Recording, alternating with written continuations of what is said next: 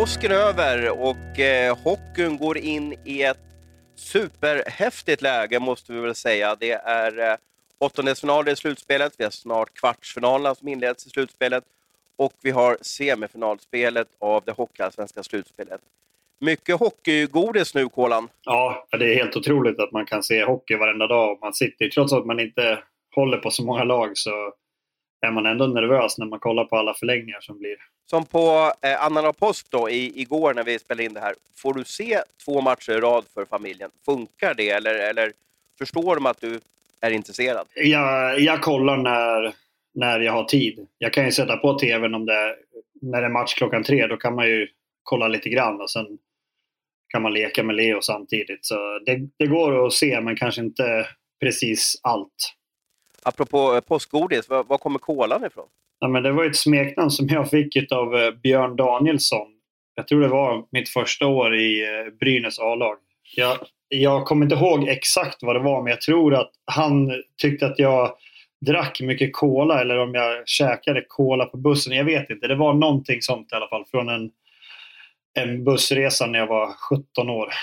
Ja, ah, just det. Just det, just det. Var det Cola Light eller var det Cola Zero eller var det finkola? Eh, på den tiden så fanns väl inte Cola Zero så det var väl vanlig Cola eller Cola Light i så fall. Och Abris, hur har din påsk varit? Du och jag har väl pratat med varandra, känns det som, hundra gånger den här påskhelgen. Jag tror du skulle säga tusen gånger, ja, men det kanske, det kanske räcker med tre siffrigt då. Ja, jag tror hundra var nog realistiskt. Den här påsken kommer jag och... Eh... kommer jag förknippa med Tomas Ros, tror jag. Påsken tjugohundratjugoett, den kommer förknippas med, med Tomas Ros. Nej, jag kommer förknippa med Brynäs, måste jag säga. Det har varit en otrolig eh, påskhelg. Eh, som, som alla raketer som skickades iväg från Sätraåsen och är för mig unikt det hela. Och jag tänkte vi skulle starta den här podden med att prata just om Brynäs, påsken tjugohundratjugoett.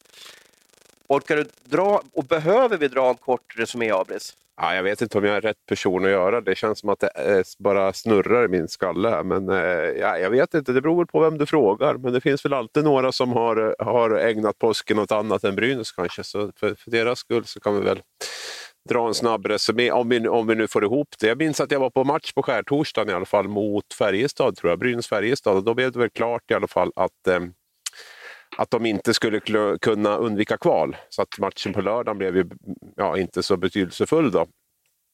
Och då kände man ju fasiken, nu är vi nästan ledig påsk här med det här. Det var ju, vi är ju ingen, ingen större dramatik på lördagen där. Och jag var lite inställd på det. Men sen på um, lördag eftermiddag måste det bli då. Efter oss matchen mot Oskarshamn som man förlorade så, um, så började vi ju jobba lite grann och sådär. Och, uh, ja. Jag skulle säga att det var senare på, på kvällen där. Det var... Ja. Typ samtidigt som påskmiddagen där lite sent på kvällen. åtta nio tio någonting kanske, ungefär. Ja, typ. ja, det, ja. det är ett gytter. Men oavsett så, så kom det ju fram i alla fall att, att Peter Andersson fick, eh, skulle få sparken. Och att hans efterträdare också var klara då i eh, Josef Boumedienne och Nils Ekman. Och eh, ja, den nyheten slog ju ner rätt rejält faktiskt och skakade om ganska mycket i. Att Peter satt på en buss på väg Men, från Oskarshamn. Vi, stann, vi stannar lite där, vi stannar lite där eh, Abris, och jag vill bara f- få in kolan här lite. Du och jag är ju nyhetsknarkare, Abris, men, men på en påskafton sådär, och vi är så inne vad vi gör, vad vi jobbar med, och vi tycker att det är absolut det viktigaste som finns. Det är viktigare än eh, påskmiddagar, eh, världspolitiken, corona och så vidare. Hur den här påskaftonskvällen, he, märkte du överhuvudtaget att Brynäs, att någonting var bång i Brynäs? Eh, jag, man sitter ju och kollar telefonen till och från. Så jag såg ju att, jag tror att det var på Twitter som jag... Har du, har du Sportbladets nyhets, alltså nyhetspush och sådär? Liksom, har du det eller? Nej. Det var jag inte. Eh, om jag ska läsa nyheter då sitter jag alltid och scrollar på Twitter för allting kommer ju upp där. Ni skriver ju där så fort ni, det händer någonting. Så att alla, alla människor som jag följer som håller på med hockey, de lägger ut så fort det är någonting så ser man ju det där. Så jag tycker Twitter är bästa kanalen för att se nyheter. Eh, så jag satt eh, på telefon och bara scrollade och då såg jag att han hade fått sparken. Sen så jag läste egentligen inget mer än, än det. Så vi hade hockeyn på vet jag på eftermiddagen och bara slökolla för det var ju ja, man hade egentligen sett fram emot att få se den här sista matchen som hade kunnat bli väldigt nerv men i och med att Brynäs förlorade mot Färjestad så fanns det ju ingenting kvar så då var det inte så viktigt att, att följa den matchen. Eh, så man blev lite förvånad när man, när man läste det där på kvällen. Där hade man väl, man har ju haft lång tid på sig. Är du förvånad av att, att Brynäs, är du Brynäs förvånad över att de sparkar tränarna eller de här namnen som kom fram? Alltså ersätta namnen. Nej, men det är väl både och såklart. Eh, det är ganska dålig tidpunkt att sparka tränare. Sen finns det väl ingen bra tidpunkt för en tränare att få sparken. Men man har ju haft så lång tid på sig. De har ju inte, de har inte spelat bra på hela säsongen. Så att man har ju kunnat gjort det tidigare och gett de nya en, en chans att starta någonting. Nu kastas de här två in rakt in i hetluften och ska försöka spela kvar Brynäs. Det blir rätt så tufft. Sen, jag lägger ingen värdering i att de inte har varit tränare innan. Det, det återstår att se om det är bra eller dåligt. Vadå lägger ingen värdering? Hur kan du utveckla det?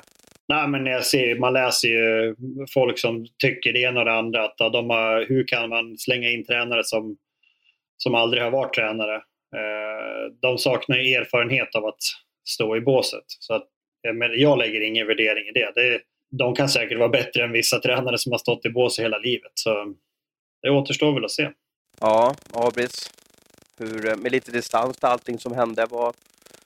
Jag måste ändå säga att det här var en av de mest ja, bizarra nyhetsdagarna dagarna och dygnen jag har varit med om. Det slutade aldrig att ske nya saker. Och jag har aldrig varit med om när ett lag byter tränare att de som ersätter tränarna är så...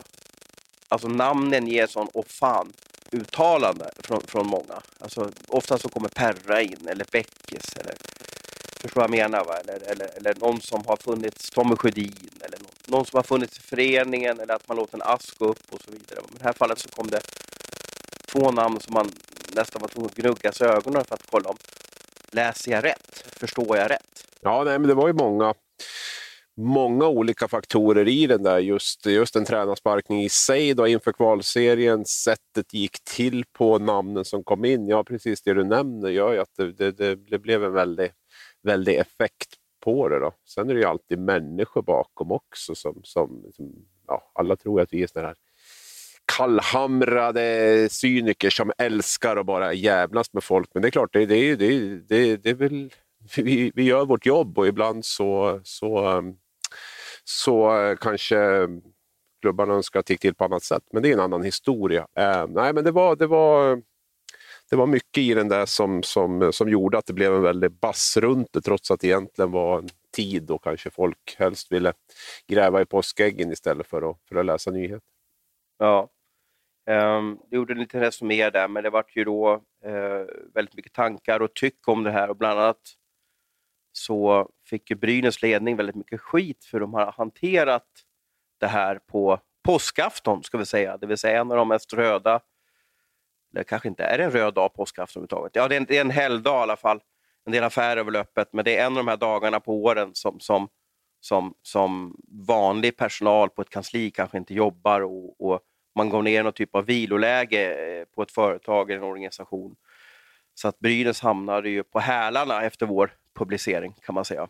Ja, jo, no, alltså det, egentligen är det ju inget konstigt med, alltså tillvägagångssättet är ju inte helt unikt. Alltså, man, man tar ett beslut ena dagen, man vill inte lämna det på telefon utan man vill träffa personerna dagen efter och eh, meddela dem då tidigt på morgonen oftast. Jag tror det var ett möte inplanerat klockan nio på söndag morgon med, med tränarna och eh, även sportchef Sundlöv skulle väl vara med där och eh, det var väl då beskedet skulle lämnas. Nu, nu kom det ju ut innan då och då blev man ju lite tagen med byxorna nere. Samtidigt så, så hade man ju en plan för hur man skulle göra. Och det är klart att hade inte det här läckt ut så hade det ju inte funnits någon som, som hade haft synpunkter på den. Sen kan jag tycka att har man två matcher onsdag, torsdag så måste man ha en plan redan innan det var. Förlorar vi de här två matcherna nu och vi, vi, vi är körda för att undvika kval, då måste vi göra förändringar redan efter matchen på torsdag kväll. Men det verkade ju inte riktigt som att man var där utan man hade nog gått och hoppats och trott att man skulle ta poäng mot Växjö eller Färjestad så hade man inte en färdig plan att iscensätta på, på, på torsdag kväll då, eller senast fredag morgon. Sedan var det väl kanske lite, och det skulle vi vara glada för, lite för många som visste om det här på, på påskafton. Um, så att det, det läckte ut i media. Vi skrev det först. Det var en ohållbar situation. Jag har tänkt på, jag tänkte att de sitter på en buss på vägen hem. De har torskat. Peter Andersson funderar på kval. Han funderar på hur han ska lägga upp laget, taktiken, eh, ledarskapet. Eh, och sen så sitter då spelarna. Sundlöv, Peter Andersson, Stråle. Ja, hela staben där sitter och, och jag vet inte om de kollar på Twitter eller Facebook eller på Sportbladet eller vad man gör där. För det spreds ju säkert som en, som en löpeld där att, att vår te- första text som skickades ut där. Uh, jag bara kan tänka, hur tror du känslan blev hos spelarna där, Kolan? Ja, nu jag vet inte om man ska tro allting som man läser såklart. Men eh, det stod ju ändå att spelarna hade varit involverade i det där. Men det var väl inte de som var på bussen vad jag förstår, utan några spelare, de här kaptenerna, de var väl inte med att spela den sista matchen. Om jag förstår rätt, var det så? Nej, alltså det, det har ju också blivit, det var ju, det var ju korrekt att de, de var ju inte med att spela matchen, men det var ju inget i texten som, som sa att de hade, att de hade varit med i beslutet. Däremot så stod det att de inte hade varit med ner dit och att det hade varit en del möten under, under fredagen där då. Ja, hur mycket inflytande har egentligen spelarna i, i ett sånt läge som, som det är nu när vi pratar om klubbar som, som omsätter hundrafemtio till hundrasextio miljoner? Hur, hur stort tror du spelarnas inflytande är? Jag tror ändå att det är ganska stort. Jag har ju varit med några gånger när tränare har blivit sparkade och det går ju oftast till så att man...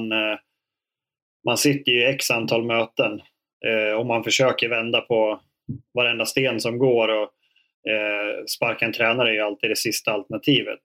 Eh, sen till slut så när man sitter på de där mötena så det är nästan så att man eh, ger upp lite grann att nu har vi provat allting, nu finns det inget annat kvar utan tränaren är nästa steg.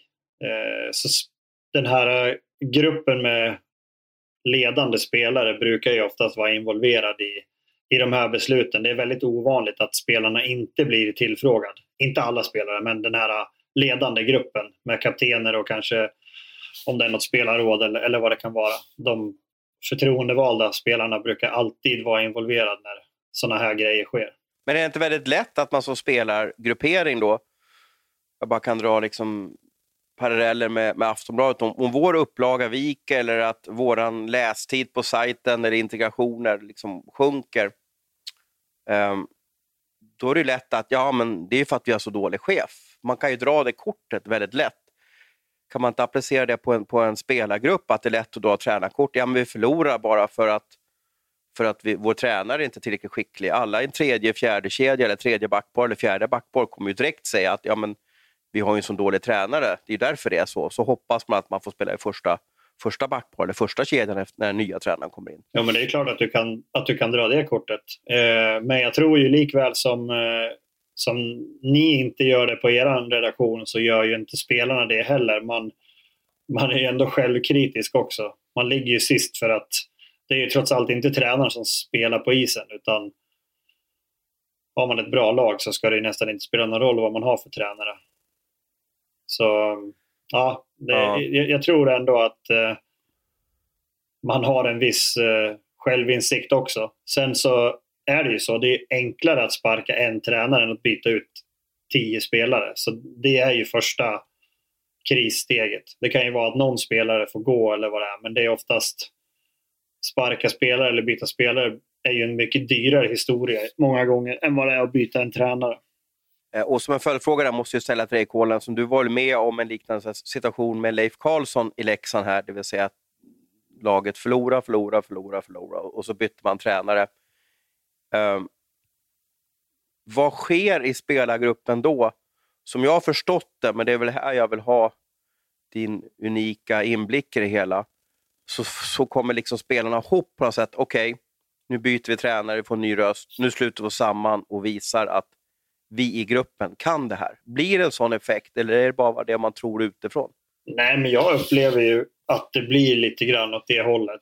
Eh, och sen så, i och med att det kommer in en ny tränare så börjar ju i stort sett alla spelare på noll igen. Eh, såklart att kanske dina absoluta toppspelare, de vet ju att de kommer få spela samma roll som de har haft innan. Men eh, i många fall så ja, men spelar du i en andra kedja, du skulle likväl kunna hamna nere i fjärde kedjan. Och en kille som är i tredje kedjan kanske hamnar och får spela powerplay. Det, det är ju rätt små marginaler, och alla tränare har ju, de hittar ju sina favoritspelare som de kanske gillar lite mer. Så man har ju en, en chans att, att visa upp sig på nytt. Så jag tycker alltid, i alla fall direkt så här på träningar, man ser att det blir en jäkla fart och eh, väldigt, väldigt hög intensitet på, på träningarna, för att folk vill visa framfötterna, verkligen. Det är inte en helt vanlig träning i omgång fyrtiosju. Nej. Du var ju uppe på eh, i Brynäshallen i, igår, Abri, så fick, ja, du fick ju inte se den första träningen med Nils Ekman och Josef Boumedienne. Eh, för att eh, de har stängt då arenan för att få lugn och ro. Och det förklarade väl Josef med, om jag förstod det rätt, med efteråt, att det var för att det var första träningen och då ville inte att utomstående skulle se ifall de rättade till grejer, blåste av, eller att ja, det, det skulle inte vara en träning som flöt på, men det hade den visst gjort ändå. Men vad fick du för intryck av, av det som sker i Brynäs, och vilket, hur tyckte du Josef skötte sig eh, i sina uttalanden efter första träningen? Ja, men alltså det är ju en, det är ju en verbal herre med, med, med gott självförtroende och, och, och sådär. Så att eh, prata med media har han ju inga problem med så. Jag tycker att han också, jag skulle kunna tänka mig att det är en person som också kan, kan inspirera en grupp och, och, och så. Så att det, där är jag inte egentligen, när det gäller de bitarna är jag inte speciellt orolig. Det är ingen kille som springer och gömmer sig liksom, och, och känner sig obekväm att stå med en kamera i ansiktet och så. Utan det, det, det, det skötte han ju bra. Eh, sen är det ju en extremt svår uppgift, och det tror jag nog han själv också medgav under, under intervjun, eller det gjorde han väl, att, att det, liksom, det är, vad lägger man nivå nu, vad, vad, vad ska man sikta på att förändra, och det, det han pratade om mycket var att han hade haft diskussioner med spelargruppen och man skulle sikta in sig på några få punkter som man verkligen skulle försöka och, och förbättra eller förstärka och, och så, va? Så att det, det är ju, för det är ju tidsaspekten är ju extrem då, med, med, med bara en träning och två dagar då egentligen till till den första matchen. Så att, eh, jag tror det handlar mycket om att få spelarna att spela ut på sitt bästa. För det, man, har ju en, man har ju en grupp, precis som H V, som skulle kunna spela betydligt bättre i ishockey än det man har gjort. Så jag tror att det är där fokuset ligger. Att, att eh, få dem att släppa loss, spela, eh, spela som de kan göra. Snarare än att man går in och ändrar för mycket rent eh, taktiskt. Och min följdfråga är ju, eller det som man blir intresserad av att veta och prata om nu, det är ju, och, och jag har ju begränsade kunskaper i att vara tränare eller coach på, på, för ett här seniorlag. Jag har vid ett tillfälle tränat Täbys noll tre, oerhört framgångsrika noll tre i ishockey. Jag har eh, tränat, laglett eh, fotbollstjejer och innebandytjejer, men på herrsidan, på seniorsidan på hockey, så har jag noll, zero erfarenhet. Och det tillsammans kan ju tillskrivas då Nisse och... Eh, Och Josefs också, att deras erfarenhet på den här nivån är ytterst begränsad. Men behöver man inte ha steg tre, som det hette förut i alla fall, och, och vara coach under många år för att kunna leda ett lag som är under stress och press? Behövs inte det, Kolan? Du, det, det vet jag faktiskt inte. Jag, jag har väldigt dålig koll på tränare, vad man behöver ha. Jag vet verkligen inte. Ja, men vad gör du med båset då? Måste de inte knacka er på axeln vem som ska in? Måste de inte kunna leda dig vad du gör rätt och fel på isen? Jo, men om, bara om jag tänker på till exempel Josef då, som vi säger, han är ju väldigt duktig på att prata, och han har ju suttit på läktarna i flera år och han har nog väldigt bra öga för spelet, så jag tror att om han är nere hos backarna och pratar, tror inte jag att det kommer vara några problem. Det, det tror jag inte. Han, han ser nog hockey lika bra som en tränare som har steg tre-utbildning. Det är nog inga konstigheter. Nej, nej. Kommer inte här, Abritz, vad säger du? Vad säger du? Läget med Brynäs är lite så här nu att vi säger att Brynäs håller sig kvar, H V åker ur.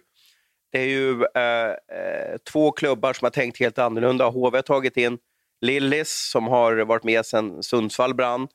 Eh, Brynäs plockar in Josef Boumedienne, Nils Ekman, som aldrig stått i ett bås för herrseniorer förut. Om Brynäs håller sig kvar så blir ju Campese geniförklarad, alltså klubbdirektören i Brynäs, för att han har vågat tänkt nytt och att det gav en sån effekt. Det kan ju förändra hela tränarsidan framöver. Ja, geniförklarad vet jag väl inte om han blir, men det är klart att han... Jo, men de håller sig kvar, för alla, han står ju och väger lite nu att åker de ur så kommer alla säga, vilken idiot som plockade in två, ursäkta med uttrycket nu, och jag säger det i en situationstecken, två nollor kommer folk tycka utåt. Men håller de sig kvar så var ju det här nytänket, fräscha tänket, en succé.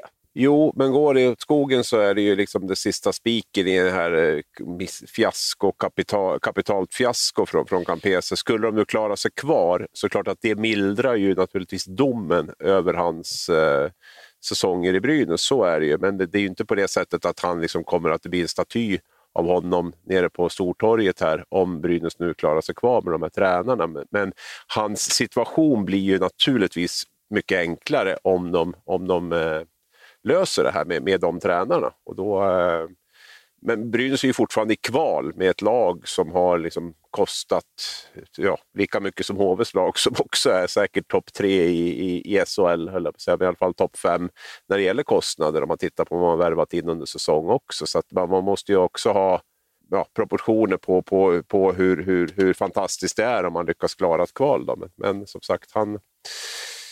Hans framtid står ju och faller på det här, så, så enkelt är det ju. Och då får jag, min nästa tanke blir nästan, hur viktig är tränarna, Kolan? De är jätteviktiga. Men, men var, var någonstans? I omklädningsrummet, i båset, utanför isen? Eller var är, har, de, har de den viktigaste funktionen? Jag tycker det viktigaste hos en tränare är att de visar engagemang. Eh, sen tycker inte jag alltid att kunskapen är inte det som, som alltid är avgörande, utan engagemanget. När man kommer in från ett byte, man får höra någonting varje gång. Man hör, till och med när man är på isen så hör man ledare som, som är på, de är aktiva. Det är i alla fall sådana saker som jag reagerar på när jag spelade. Att har man en tränare som är aktiv, ja, men det är mycket enklare att spela. Och när vi gick upp där med Leksand för två år sedan, eh, hade inte Christer Olsson varit med oss, så då tror jag inte att vi hade gått upp. Eh, jag tycker han hade sån stor betydelse i hur vi spelade, hur vi förberedde oss och, och allting. Eh, Roger var ju raka motsatsen. Och det var ju bra för oss när Roger kom in. Eh, han fick ju oss att, att lugna ner oss. Vi var ju ganska stressade när vi låg där vi låg efter jul. Eh, men sen när Krille kom in som, som någon slags tornado. Jag tror att det var det som höjde oss ytterligare så vi kunde ta oss upp. Och då låter ju Abri som att det är oerhört viktigt att man är kommunikativ och, och positiv. Alltså en bra ledare, en, en rejäl människa låter ju som var lika viktig som att gått varenda utbildning hos Hockeyförbundet. Ja, nej, men det tror jag gäller på alla, alla nivåer och inom alla, alla yrken. Så att säga. Att du måste ju också kunna hantera människor på ett, på ett bra sätt. Det betyder inte att du ska stryka medhårs hela tiden och sådär, men du måste ändå måste vara...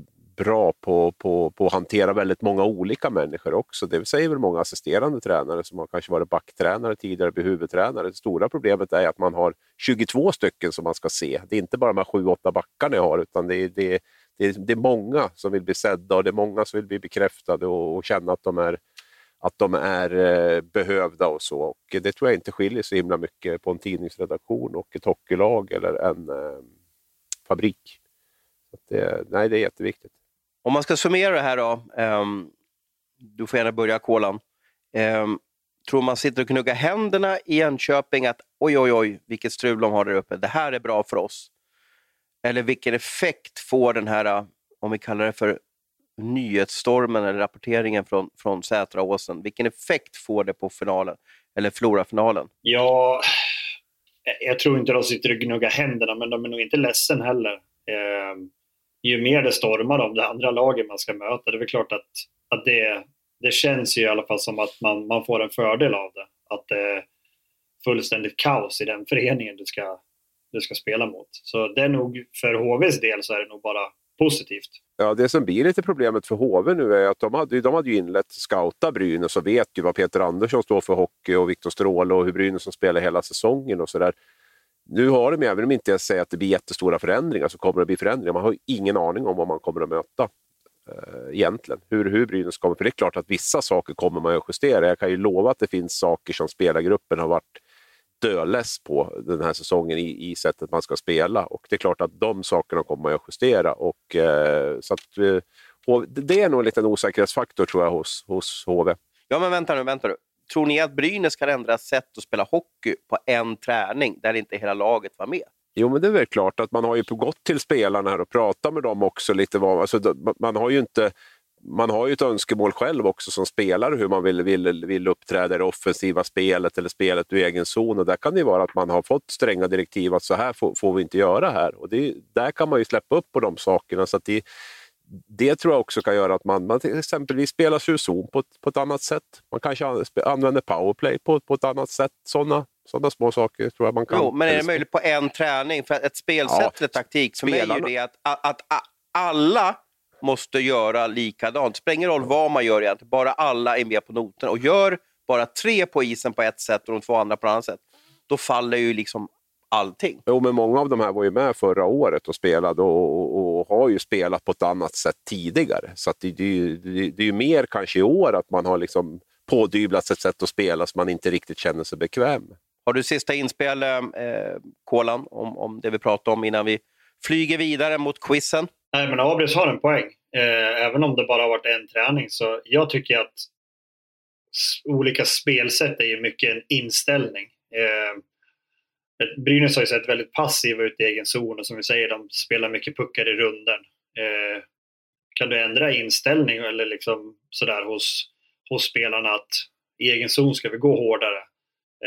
Det är ju egentligen ingenting som du behöver träna så mycket på, utan det är ju en, att, folk, att man pratar med varandra och är på varandra mera, då, då kommer man bli mer aggressiv till exempel. Så det tror jag absolut att man kan, kan göra justeringar även fast man knappt har tränat på det.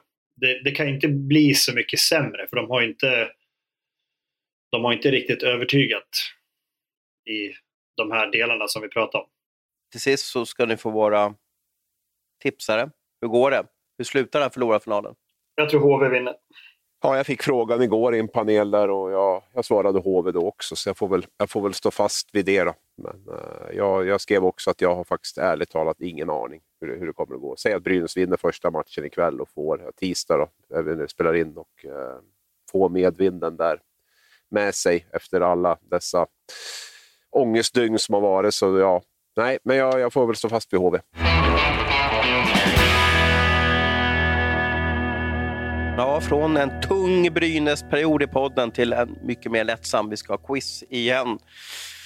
Satt och lekte lite med frågor här och ganska kul att sätta upp frågor. Eh, idag är det ganska svårt faktiskt, måste jag tycka. Eh, får vi se full poäng idag av någon, så blir jag både imponerad och impregnerad av er hockeykunskap. Eh, vi drar igång igen. Eh, det är fem frågor.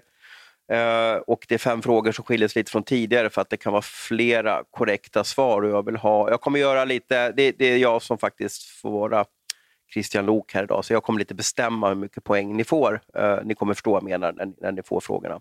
Fråga nummer ett. Vem vann poängligan i S H L tjugo tjugo? Ja, får inga sms än så länge, men det kanske kommer.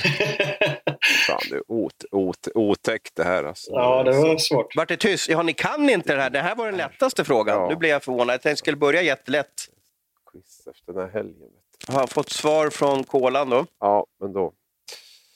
Då kör vi på det. Ja, men du, jag har ju inte sagt att det är rätt. Du nej, får ju nej, gissa med nej, ett namn. Du, ja. Du har ju bara trehundrafemtio namn att gissa på. Ja. Kommer knappt ihåg vilka som var. Dra till med ett namn nu. Det är roligt, ja. Det är roligt om det... Du får inte tänka längre nu. Skicka nu. Mm, ni, ni gav samma svar kan jag säga. Ja, det var fel också. Fråga nummer två. Johan Garpelöv är en för detta kollega i hockeystudion och han är vår nuvarande förbundskapten för Tre Kronor. Vilka N H L-klubbar representerade han? Ja, Abis var snabb där. Jag tror det är det grabbens liksom N H L-spel som gör att det kan det här. Kolan har också svarat. Jag såg en tweet från Garpen i morse och då började jag tänka på honom. Jag, jag tror att det var i morse han hyllade, hyllade en av sina klubbar. Uh, då var det att jag tänkte lite på det, men ja, just det, jag kanske har glömt det. den. Är det tre, uh, är det tre eller? Ja, du svarade tre och ja. Kolan svarade två. Jag ger korrekt svar efteråt sen. Ja. Fråga nummer tre. Vilket år utökades S H L rent fysiskt till fjorton lag? Man bestämde ju något år innan och sen var det verklighet det här året som jag söker. Det var snabba svar från båda. Chansning bara. Ja, men det, det årtal är ganska lurigt för att man, det går så snabbt allting. Eh, fråga nummer fyra, och det här är en liten fördelsfråga för Kolan då. Jag vet inte hur mycket han åkte och tittar uppåt. Eh, vilka tröjor hänger i Husqvarna Garden? Det är sex stycken, kan jag hjälpa dig med. Ja, oh, herregud. Ja, men det här trodde jag Kolan du skulle ta. Ja, det är klart att du trodde det. För mig är det bara legendarer. Ja, i alla fall fem legendarer. Jag vill hjälpa er då, som ingen har svarat. Vi har... Jag har fått ihop fyra i alla fall. Kolan har svarat...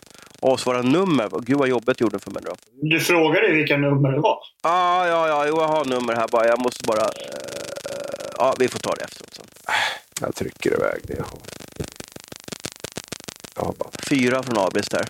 Ah, vill du svara mer Abris eller är du nöjd där? Nej, eller? Jag är nöjd. Jag är nöjd. Oh, vågar knappt säga sista frågan här, för det är den svåraste. Jag var för tuff idag. Jag får äta mer påskgodis här. Uh, hur många fans inrymmer Nobelhallen när det är fullsatt? Och guldstjärna, om ni vet vilket mästerskap som ägt rum, hockeymästerskap, hockeyvärldsmästerskap som ägt rum i den arenan. Ja, det är också fördel för Kolan där, tänkte jag. Den, den missar jag förresten. Var det, var det åskådarantal i, i Nobelhallen när vi pratade? Ja, ja, ja. ja. Publikkapacitet. Ja, Abis har svarat. Det är bara guldstjärna för den. Så skiten i guldstjärnan så behöver ni inte svara. Jag visste inte om det. Jag, jag, så, jag, jag, jag sa åh fan när jag förstod vilket mästerskap som ägt rum där. Ja, nej, jag vet inte. Jag tror inte Kolan var född då. För nej, förmodligen är jag väl på Bengt Åkers. När du född, Kolan? åttiofem. Ja, då var du inte nej, född. Då kanske jag är ursäktad. Ja, precis, precis, precis. Eh, bra. Eh, jag tror inte jag har fått något riktigt korrekt svar på någon fråga. Ja, men vi ska försöka ta oss igenom det här. Jag var för tuff idag då. Vem vann poängligan tjugo tjugo? Det var ju då Lillis. Noll poäng. Såklart. Noll poäng. Johan Garpenlöv, för detta kollega i Hockeystudion, har presenterat fyra N H L-klubbar. Jag fick från Koland, Florida, San Jose, det vill säga liksom, ja, ett poäng rätt om vi ska ge någon typ av noll poäng per rätt klubb.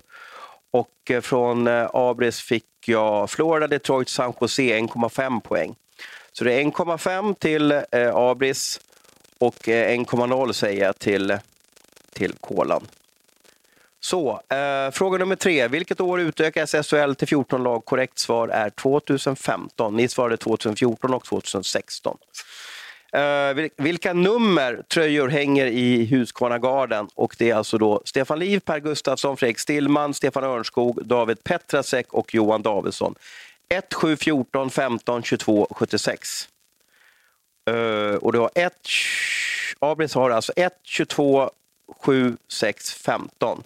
Du glömde eh, Stillman, så du har alltså fem rätt där. Och då ska vi se vad Kolan har då. Du har fem... Uh, vad tänkte du med fem? Nej, men jag, tror, Vem är det? jag, trodde, jag trodde Stillman hade nummer fem. Det var den som, för alla andra kunde jag, men jag kunde inte numret. Aha, på det var därför om du har skrivit namnen. Och, hade du skrivit, ja, men du frågade vilka namnen, nummer, så, så, så då svarade jag ju nummer. Ja, ja, ja, ja, ja, ja. ja men då var det ju fel för ja, dig där kan man säga. Men du har i alla fall fem rätt i alla fall då. Och den som var först med det här då, men sjutton var först med det här då. Uh, ja, det var ju, det var ju Abris som skrev, ah, Abris får ett poäng här. Fan, du är snäll idag. Två kom. Ja, precis, precis. Eh, och fråga f- nummer fem. Hur många fans inrymmer Nobelhallen? Korrekt svar är fem tusen sexhundra. Och det innebär att Kolan var närmast med sex tusen. Så att då har vi två poäng till Kolan och två komma fem till Abris. Så att Abris vinner idag. Grattis Abris. Ja, det var en rosräkning där. Men jag får tacka för den. Ja, nej, Lillis var ju pinsamt. Men det blir, så, första frågan är alltid så svår. Det är för att det är error i huvudet när den kommer. Sen kommer man igång lite grann. Så det var ju Marcus Nilsson där. Får jag guldstjärna för V M också? Eller var det fel? Nej, det kan inte stämma. Ja, korrekt svar är J V M nittonhundrasjuttionio då. Ja, okej. Ja, det var inte så nära. V M åttioett gick väl i Göteborg och... Var det Karlstad? Ja, jag tänkte om det var en liten stickmatch där. Det var så jag tänkte att man hade fått en match där. Så det var väl lite så jag, jag tänkte. Göteborg var det i alla fall på V M åttioett. Ja, precis. Den här gam- g- klassiska reklamen där med, med isbjörnen på tröjan va? Polar, polarvagnen. Mm, var det. Mm. Ja, precis, precis, precis. Ja, bra jobbat. Eh, vi flyger vidare och när vi hade vår... Eh, vad ska vi kalla för manusmöte angående den här podden så, så, så, så sa Kolan direkt att ah, men det här kanske är tjatigt men jag måste ta upp det här med tacklingar. Och du tänkte på en situation med, med Luxell och Palve. Vad, vad menar du, Kolan? Vad är det du får puls av? Nej, men han får ju pucken tidigt. I, han, jag tror han är i egen zon till och med. Och sen åker han hela vägen upp till röd. Och det är ingen som går på honom. Han har ju full koll på vad som händer runt omkring. Men ändå lyckas han schabbla till det precis innan han ska få en tackling. Så att han är där och petar på pucken. Han försöker spela den men missar den. Och sen så sträcker han sig framåt och ska ta pucken igen. Fast det kommer en brynäsare och ska köra på honom. Eh, jag tycker vi ser ganska mycket sådana här situationer. Eh, och nu gäller det inte bara forwards. Det finns även backar. Jag, jag är verkligen för att man ska... Man ska vara kreativ och spela pucken. Men ibland så måste man tänka till också att kan jag verkligen göra den här frånvändningen när jag är en meter från sargen? Um, man måste nog lära sig att dels se vem man spelar mot. Möter du Emil Sylvegård, ja, men då kanske du inte ska göra den där frånvändningen. För då vet du att han kommer köra på dig. Uh, jag tycker vi har tappat lite grann.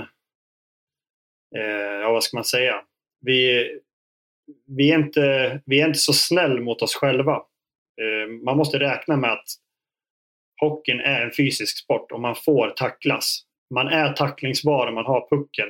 Jag vet inte om ni har sett den här sekvensen från N H L med John Klingberg när han åker upp längs högerkanten och sen så kommer är det Max Domi, tror jag, som kommer och ger på honom en sån crosschecking så klubban går av i mitten, men John Klingberg släpper pucken och sätter in en offensiv tackling. Visserligen så råkar han träffa han mitt på hakan. Men jag efterlyser lite mera sånt. Att man skyddar sig själv. För här kommer det en, en tuffing som man vet om. Och John Klingberg, han släpper pucken bakom ryggen. Han, nästan så att han spelar en, en reverse. Men han släpper den med flit för att kunna ta emot den här tacklingen. Istället för att kanske försöka göra en frånvändning. Och hoppas att man ska skaka av sig den här spelaren. Så... Han släpper pucken och så tar han emot den med en offensiv tackling. Jag skulle vilja se lite mera sånt i S H L också. Att man klarar att skydda sig själv, menar du, som puckförande spelare? Ja, man är inte fridlyst där ute. Det är så många situationer, jag tycker det har hänt mycket på slutet att det blir, det blir så uppförstorat. Och åh, det råkade träffa huvudet. Eller, ibland så kommer det vara en tackling som är okej okay, fast efter, efter spelet blir att Att det träffar någonstans i huvudet. Det är, det är nästan svårt att undvika om det blir en open ice till exempel. Att huvudet inte träffar någonstans. För om du tacklar den mitt i bröstet så huvudet kommer ju gå framåt. Så då kanske det träffar någonstans ändå. Men det är inte det som är första kontakten. Man måste vara lite mer vaken där ute med pucken. Vad beror det här på, Habelstad? Ja. Ja, alltså jag, jag funderar del, två delar det här. Dels alltså hur, hur mycket prat... Du var en av de äldre spelarna under rätt många år där på slutet. Alltså hur, hur mycket pratar ni med de yngre spelarna om det här med situationer på isen? Om exempelvis Luxell hade varit i ditt lag då, hur, hur hade man pratat i, i laget då? Hade man sagt något överhuvudtaget eller hade man klappat honom på axeln och sagt att det var synd om honom att han fick den här smällen? Eller hur, hur gör man? Ja, det är en bra fråga. Hur... hur man hade reagerat just där. Eh, hela Färjestadbåset blir ju såklart väldigt upprörda när det här händer, vilket är felaktigt för att killen, killen får ju verkligen skylla sig själv. Eh, det, jag tror att det här är nog det, det absolut mest solklara där man verkligen kan säga att du får skylla dig själv. För ibland så är det ju olyckligt, men här är det bara rent ut sagt klantigt att du hamnar i den situationen, för att åka i mitt som det ingen spelar i närheten av det och sen bli tacklad så att man, man ligger kvar. Eh, ja.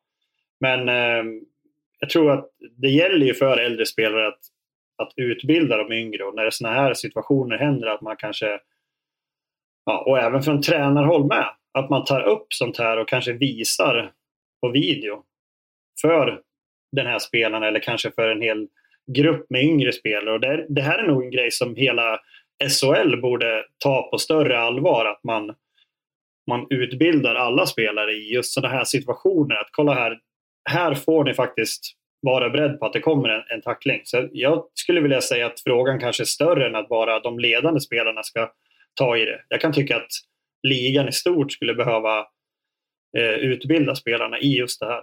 Du kommer få, senare i programmet få berätta om lite förändringar och tolkningar som du skulle vilja göra.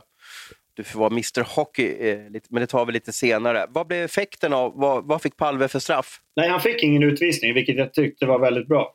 Ja, men det var ju kul, det var ju intressant. Men jag förstår ju vad Färjestad är ute efter, alltså de, de, de lever om för att kanske få till en femma eller en två plus två eller någonting. Och kanske kunna på något sätt liksom få ännu mer fördel i, i, i matchen. Hur ska Palve agera då? Alltså hur ska han göra? Och hur ska hockeyspelare göra när man, när man har möjlighet att skilja pucken från spelaren, som är på något sätt huvudsyftet med en tackling? Ja, men det här handlar ju väldigt mycket om vilka bedömningar som görs. Det är det också, att det sätter ju nivån.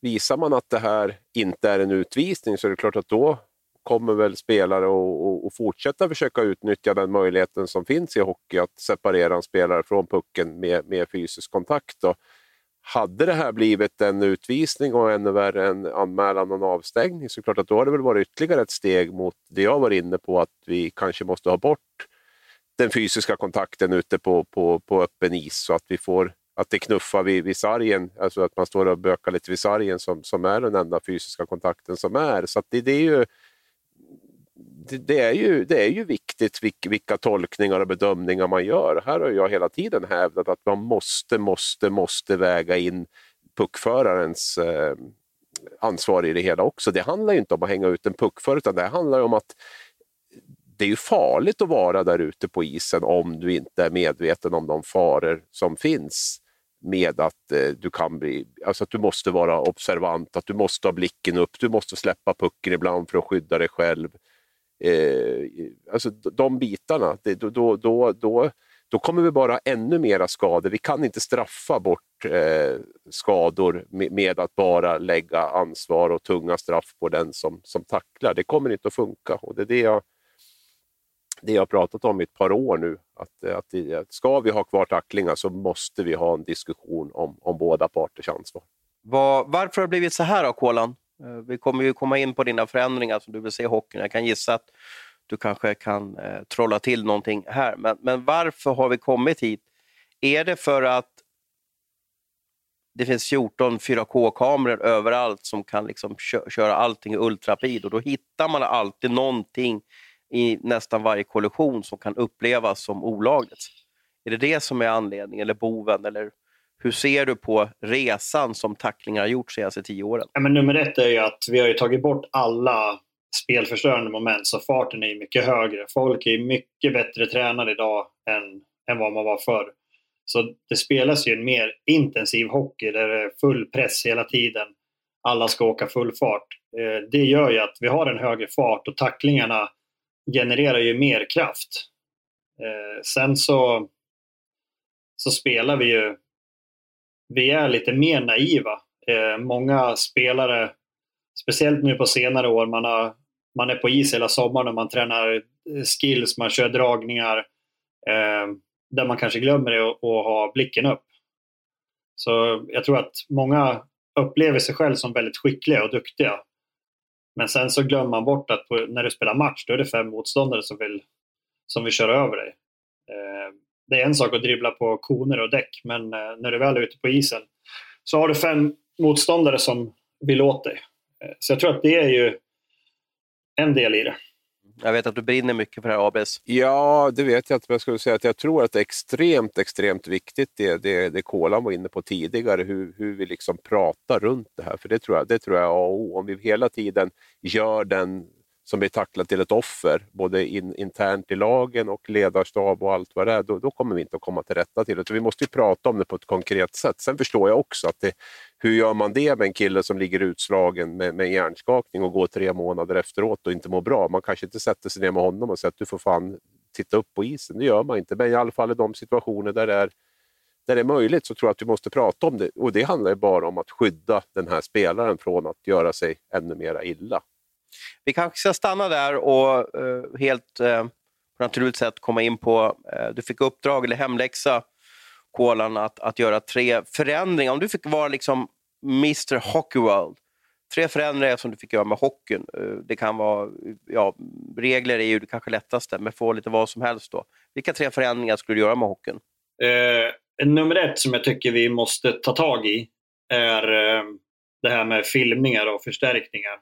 det, det händer alldeles för ofta att folk filmar och förstärker. Och den här fem tusen kronor i böter är ju... Det är klart att man vill inte betala fem tusen i böter. Men jag kan tycka att man ska bli avstängd också. Det, det, måste, det måste göra ont att man, att man filmar. Det, ska inte, det går lite för, för enkelt att bara få fem tusen i böter. Alltså jag skulle absolut inte vilja betala fem tusen i böter. Men, men det känns som för milt för att... Du kan ju skapa enorma fördelar för ditt lag genom att åka runt en hel säsong och filma. Och det är inte speciellt ofta de här filmerna blir, blir tagna. Så jag skulle gärna se lite hårdare mot dem faktiskt. Men vilken gräns, när känns det då? När, när, alltså om du ser att fem tusen är som en hundralapp för, för, för mig och Abris då. När, när känns det för en hockeyspelare? När känner man, aj då, det där är svet. Men jag tycker man ska bli avstängd två matcher.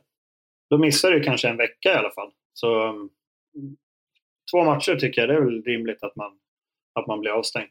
Men är det inte, alltså att få de här mejlen mot sig i alla fall som vi ser mejlen ut och att den spelare har fällts för, för, för diving. Är inte, det, är inte det en förnedring, enorm förnedring för en hockeyspelare? Jo, det är klart det. Men jag tror att många av dem tycker att det är fel, att det är felbedömt. Att man inte har filmat. Det är ungefär den känslan det ser ut som. För att det slutar ju inte. Folk fortsätter att filma. Och det är så otroligt ledsamt att se på hur man, eh, jag vet inte, jag tycker bara, jag blir, jag blir irriterad när jag sitter och tittar på matcher och jag ser folk som får en jätteliten eh, knuff och så bara faller de ihop som ett korthus och han Luleå-spelaren där som nu blev fälld för filmning, sånt där, det är så, det är så jävla löjligt, så hade jag spelare i laget skulle jag skämmas i ögonen. Vågar du säga något lag eller någon spelare som du tycker nästan alltid förstärker? Nej, jag vet, jag vet inte om jag har någon så här som jag tänker på eh, rakt ut som alltid gör det mer än någon annan. Jag tycker bara att det är ett, ett fenomen som senaste tio åren har ökat. Det var, jag, jag tror det var Brynäs som jag tyckte höll på som allra värst när de eh, vann guldet där tjugotolv, var det då? Med Järnkrok och Silverberg. Silverberg-året, ja, korrekt. De hade ju ett ja. otroligt bra lag med många unga killar där som, som jag tyckte ramlade väldigt lätt. Och därifrån, så där någonstans tyckte jag väl att, att det började. Eh, och sen så har det ju fortsatt och eskalerat. Jag tycker det är alldeles för mycket. Jag vet inte, ni som ser mycket hockey också, om ni har samma bild av det. Alltså när man får se... En, en så kallad förstärkning eller filmning, jag vet inte var gränsen går någonstans. När man får se den i repris, då kan man bli så väldigt irriterad när, när nästan en, en crosschecker knappt träffar och så blir det som den här klassiska döende svanen bakåt. Um, jag tror att det handlar om en, en, en hockeyutbildning. Alltså, det, det måste ju tas ut spelet, tas ur spelaren direkt från, från U arton och upp till J arton, J tjugo. Att förstär- alltså, gör inte sådär, det är bara töntigt. Ja, och framförallt så är det ju samma som med tacklingar. Den interna fostran är ju extremt viktig. För får du höra av en lagkompis eller en tränare att sånt där skit håller vi inte på med, det där lägger av med, så tar det fruktansvärt hårt. Det tar mycket hårdare än om, en, om du har motståndarfans emot eller om du blir fälld för, för, för diving. Så länge, du liksom, så länge inte gruppen markerar mot dig att det är fel, så, så tar det inte speciellt hårt. Utan det är ju den här interna, att, det, att man säger det face to face. Lagets kapten eller vem där sätter sig eller ställer sig mot nacken och säger att det där, det där skiten, ska du hålla på med det, då är du inte välkommen att vara här längre. Den svider som sjutton, kan jag lova. En bra förändring. Vad har du mer på din, i din svarta bok här, Kola? Eh, nej, men jag kan bara gå tillbaka till det A B säger. Det, det stämmer väldigt bra. Och jag vet eh, lockout-året som jag kom upp och var med lite grann med Brynäs. Jag spelade någon match mot Djurgården borta. Och då hade vi, Josef Boumedienne spelade i Mosto i Brynäs. Och jag kommer ihåg att jag blev tacklad lite snett bakifrån och, och så låg jag kvar lite grann. Det var inte så att jag var jag hade ont, men jag var inte skadad. Eh, och varpå spelet blev avblåst, då kommer Boumedienne och åker fram till mig och tittar på mig. Är du skadad, sa han. Nej, men vad, fan, vad ligger du kvar där för då? Upp med det. Så jag tror att sådana där grejer är ju, precis som vi säger här, att den egna skolningen från de ledande spelarna i laget är ju otroligt viktigt. Att hålla inte på med den där skiten. Upp och spela. Man ska inte visa de andra att låtsas ha ont eller vad det nu kan vara. Utan spela på. Eh, ja, men den andra förändringen som jag, som jag har, det går ju nästan lite grann hand i hand. För jag skulle vilja se mera fysiskt spel. Eh, och att domarna inte är så fruktansvärt petiga att ta för minsta lilla. Det är, jag, jag tycker det är alldeles för mycket utvisningar med, när det är bara vanlig kamp. Att man står och, och knuffar lite grann på varandra. Och, eh, jag vill gärna... Om två stycken står och slåss med handskar på. Jag skulle gärna se att de ger dem fem minuter men de får komma tillbaka och spela. Om man kastar handskarna, fine. Då kan man ju, då kan man ju få matchstraff, kan jag tycka. Men, eh, men om man bara bråkar lite grann och brottas eller knuffas och slåss lite grann med handskarna. Ja, men egentligen två plus två räcker och sen så får de spela vidare. Vi är alldeles för snabba att kasta bort spelare bara för att, för att vi visar lite känslor. Eh, Idag så har vi ju väldigt lite känslor i hockeyn generellt. Det var ju mycket mer förr, man tillät sig göra mer saker. Eh, utan att det ska bli en massa fulspel så tror jag ändå att man måste få, få gruffa lite grann. Det höjer ju stämningen i hallarna och så vidare. Man vet ju hur det, när det är slutspel, då, då helt plötsligt så är det en annan regelbok. Då tillåts allt det här. Ja, det där är ett ut, utspel som vi hör ofta och ett inspel som vi hör ofta. Men, men, men eh, vi får se om samhället tjugohundratjugoett är moget för, för hårdare och tuffare spel egentligen. Jag vet inte det. Vad, vad säger du, Abres? Jag är lika, jag, för, för, jag, jag, jag är, jag är lika kluven som dig i det där. Det, det där måste man ju också... Som, det, det kräver ju det kräver stora krav på, på de som leder matchen naturligtvis att, att hitta en bra nivå i det där. För att det är klart att det kan ju, det kan ju snabbt eskalera också. Vi vill ju... Vi vill ju att hockey ska vara ett spel, vi vill ha in det där kampmomentet, vi vill ha in de där känslorna och, och, och sen sy ihop det, alltihopa det där till tjugohundratjugoett. Det, det, det, det är en utmaning och eh, det är lätt att det går åt ena eller andra hållet där. Men, men eh, intressant att höra Gårdans förslag tycker jag. Och så hade vi ett tredje förslag från, eh, från Mattias. Det var egentligen de här två som jag, hade, som jag var mest inne på för jag... Jag funderade lite grann på om man skulle ha tillbaka Red Line Offside eller något för att få ner farten lite grann. Eh, det var en sån sak som jag, som jag funderade på. Jag vet inte. Det kanske får bli förslag nummer tre att vi ska återinföra Red Line Offside. Mest för att vi ska få ner farten lite grann för att spelarna kanske ska vakna till lite mer. När plockades den bort? Är det någon som nailar den direkt eller får vi googla det? Ja, det blir... oh. Det blir nog tjugo till tjugofem år sedan, minst tror jag. Mm. Ja, och vad innebar den, Abris? Om du ja, att du, inte fick, spe- att du inte fick spela pucken över två linjer, kan vi väl säga då. Alltså att du fick inte spela pucken från egen zon, över, egen blå över röda och sen ta emot den på andra sidan röda. Utan att det hade varit någon, om det inte hade varit någon touch eller någonting på det då. Så att du fick, fick inte spela... Man fick inte åka fiska, man fick inte åka fiska vid offensiv blå för tjugo år sedan, så kan man säga. Så kan man säga. Det är många bra sammanfattningar. Men Kolan hade ju även den här med, med tacklingsproblematiken som man kan räkna in. Det är som en tredje också för den delen. Med, med just att man kanske får behöver lägga ja, ansvarsfrågan i, i, i just tacklingar och sådär. För det är ju också en stor del hockey är ju, är ju väldigt identifierat med, med, med tacklingar just. Och det är klart att den, den, den frågan kommer ju vara väldigt, väldigt viktig tror jag åren framöver. Och om ni lyssnar på det här och har lite åsikter om, om Kolans förändringar eller har en egen förändring får ni gärna skicka till oss på, på sociala medier så, så får ni säkert ett svar av, av Mattias, Hans eller, eller mig själv. Vad, vad sa du Kolan? Jag vet att Hockeyförbundet håller faktiskt på med det här. Jag var på någon utbildning eh, tidigt under säsongen och då pratade de mycket redan och det här var ju för eh, alltså barntränarna då.